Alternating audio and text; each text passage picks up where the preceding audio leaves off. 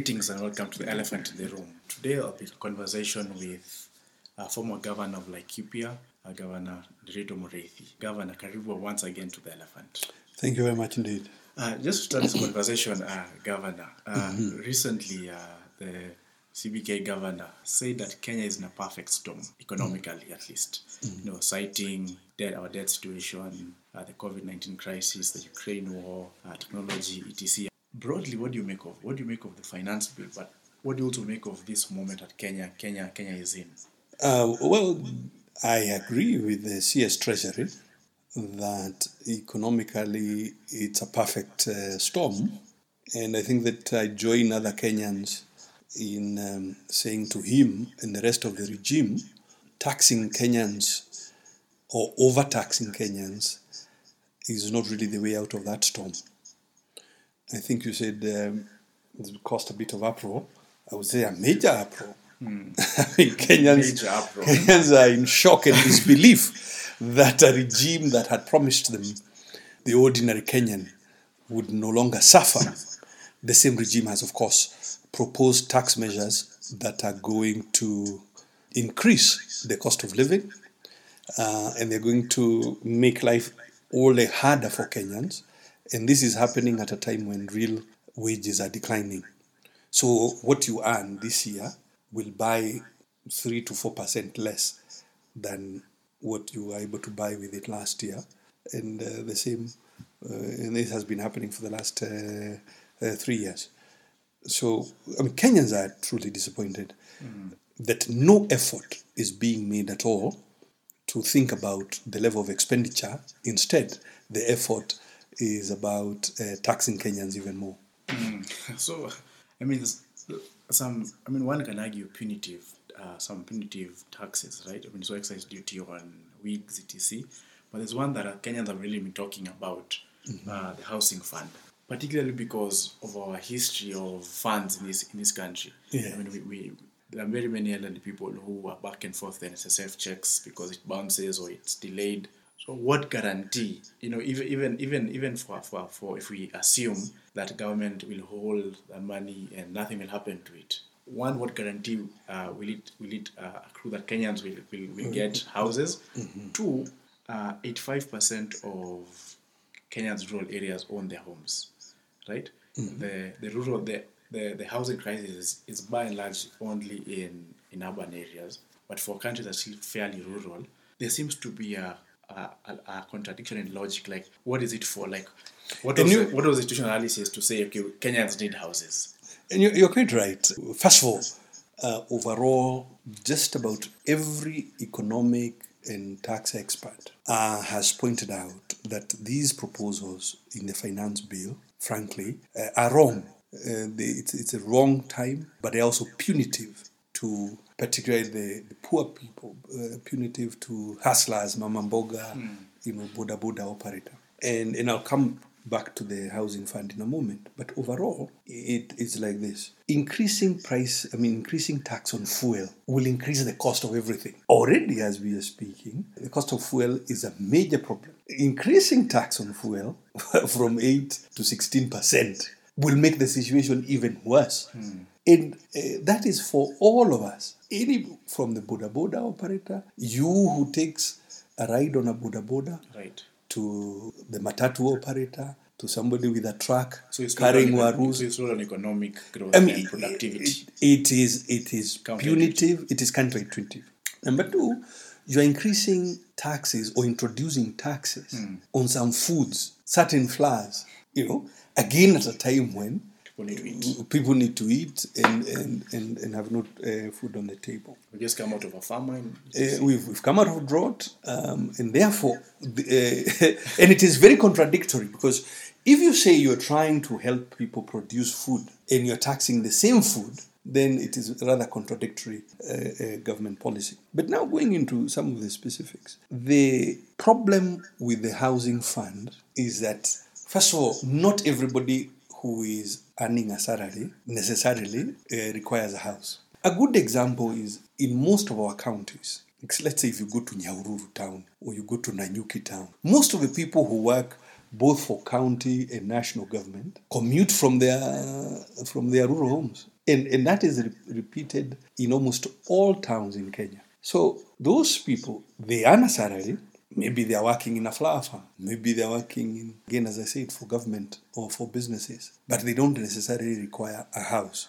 So when you ask everybody to contribute, the big question is, what about those who are not in immediate need of a house?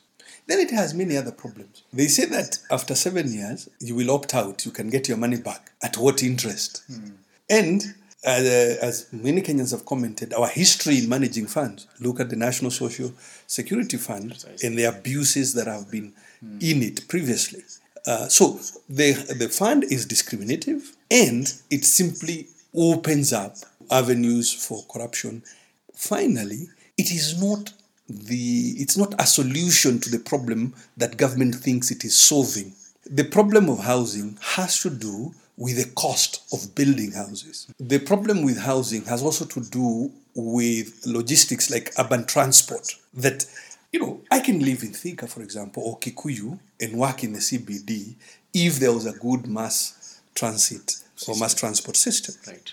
So the problem is that because the transportation system is poor, we all concentrate near the CBD, you know, say within a 10 kilometer radius. And that brings the cost of housing in that specific area higher. But if I could, uh, you know, if I had good uh, a good train system, for instance, I could live in Kikuyu, I could live in Thika, I could even live in Makuyu and commute to work, as happens in, in all other major cities. So the problem uh, is not simply that there is no uh, money. Now, the money problem was solved with the Kenya Mortgage Refinance Company because then it will help create liquidity for people who are originating mortgages, being banks and so on. So it is the wrong medicine to the wrong problem. It's going to create more corruption, and, and that is why it was abandoned the last time. But there are a number of other taxes that Kenyans are quite uh, upset about. The you know other petroleum products, as you already said, beauty products uh, are also now going to be the to be taxed. Digital tax, The- which is very good for the- youth in particular. Absolutely. The big one in digital is that now, when you offer services, you'll be subject to withholding tax and not at the normal rate of 5%, which is 15%. what? At 15%. Now, as an accountant, as a consultant, as a professional, when you offer services to, when you offer services, you are subject to 5% withholding tax. Why should it be 15% for the one thing that young people uh, are doing well, which is content creation? So it's again discriminatory against young people, uh, being 15% against 5%. And in any case, it should not be uh, it should be, it should not be imposed at all. As a matter of fact, we should be doing more to encourage young people uh, to do more work of digital creation uh, or creating uh, uh, uh, content. So these proposals, Kenyans have reacted correctly and happy with them, and seeing that this is a government, frankly, that does not seem to care, uh, in spite of the many promises and sweet talk by this regime that they were interested in the so-called hustler. Mean, speaking of you know this hustler government, uh, the last time you were here, we talked about the budget policy statement, Indeed. and you intimated that you know if you look at it as a whole, it has contradictions, almost as if its architects are ideologically antag- antagonistic. Absolutely. Uh, my own, um, you know, reading of it is that the key economic managers probably in an antagonistic circumstance. Otherwise, when you when you read the budget policy statement, it's contradictory. It's contradictory in itself, and is making proposals that cancel out each other. Now, How do you mean by that? we start off admitting as Kenya that we need to manage the debt situation, that we are in a high risk of debt distress. Uh, we acknowledge that the main problem is short term domestic debt. Okay? So, debt below one year. But then we say the solution is to increase expenditure and to tax Kenyans more. I mean, nothing could be more contradictory than that Right.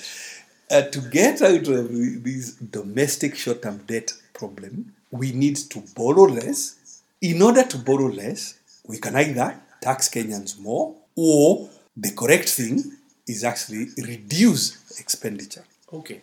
So Yeah. let's reduce expenditure because I mean you've gone. You're talking about the revenue side, Yes. which is there's taxes, grants, and domestic borrowing, which we're focusing on. Mm-hmm. Yeah. But you're arguing and saying actually the, the more practical Mm-hmm. uh, political economy solution is reduce expenditure. Remember that uh, this regime came into power on the promise of making things better for Kenyans, of managing the debt situation, of reducing the cost of living, and so on.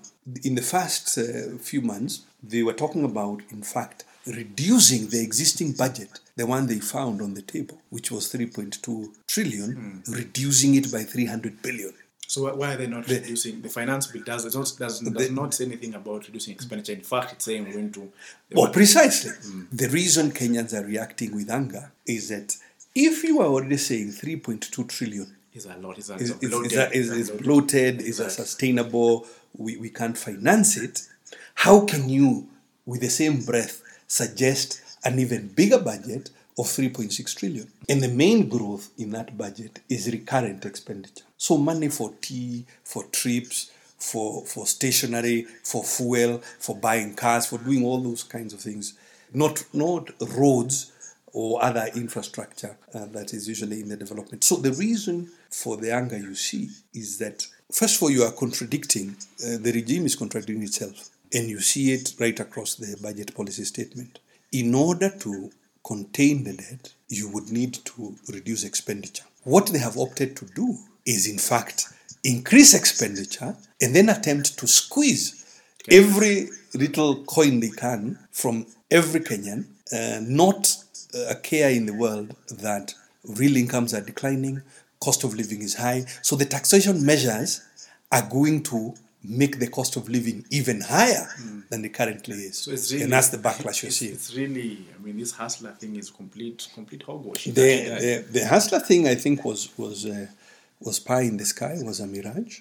Uh, this regime is is uh, as I said, they talk. They are not walking the talk. The leadership of this regime, you know, talks a good game, but the actual uh, and the reason the markets and the citizens are reacting this way is that what is spoken by the key leaders of this regime is completely different with the reality uh, in the official uh, documents and instruments, which is the budget policy statement and now the finance bill. And when I was when we spoke last, I explained that you know the markets at that time were reacting with skept- skepticism, hmm. and they have been proven right. So, I mean, because Moi had a, maybe not a similar problem, but he had a problem also, particularly in the early 1990s, mm-hmm. after another trust adjustment programs, mm-hmm. and there was, there was quite a bit of push in terms of reducing expenditure, hence the privatization, etc. What's difficult in going reducing expenditure? Well, there's nothing difficult in reducing expenditure. I do not regime, believe. Regime, what's difficult for them?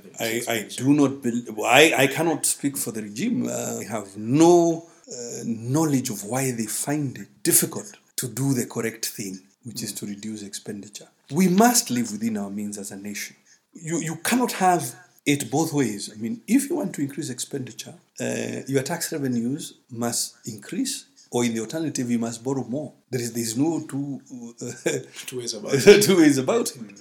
And unfortunately, this, as I said, this regime appears to have made a decision to tax Kenyans more, and the, the nature of that taxation is regressive, meaning it is punishing the poor uh, or the, the, the lower income earner more than uh, the person uh, uh, making uh, more money. And, and worse, is going to increase the cost of living. So the expected growth, for example, will not be uh, will not materialize. I mean, you're saying this, but uh, last week, I mean, last week the IMF was a headline in the nation, but also uh, head of IMF was here a couple of months, and the IMF said that Kenya is on the right track to, you know, fixing its debt issue, economic economic progress. What do you make of that statement? Well, uh, um, the the actual statement had to do with the ratio of debt to GDP, and the IMF boss uh, was on record saying that um, it's not a problem.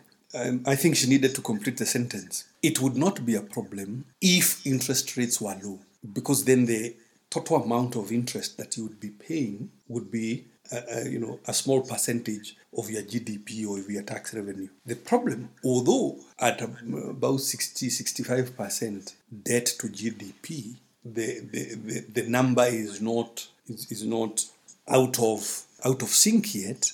The problem with Kenya's debt is short term domestic debt because that debt is very expensive. Now, if you look at uh, the debt service or the, uh, the maturities this year of the year 2023, about just a little over 1 trillion shillings in debt is due and is going to be repaid. Out of that, about 210 billion is foreign. The rest of it is domestic. Hmm.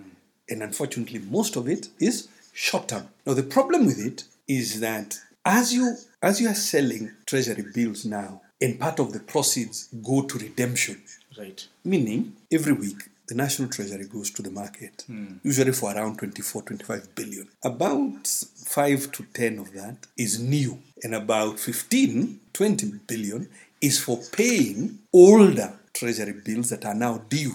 Now the difficulty is, is, is that because the interest rates are rising and they are rising because of government action partly because government has increased interest rates and partly because uh, government is also borrowing a lot. What it means is that you're buying more expensive debt today or you are contracting more expensive debt today to retire cheaper. That's what is called debt distress. So the situation is only going to get worse and worse.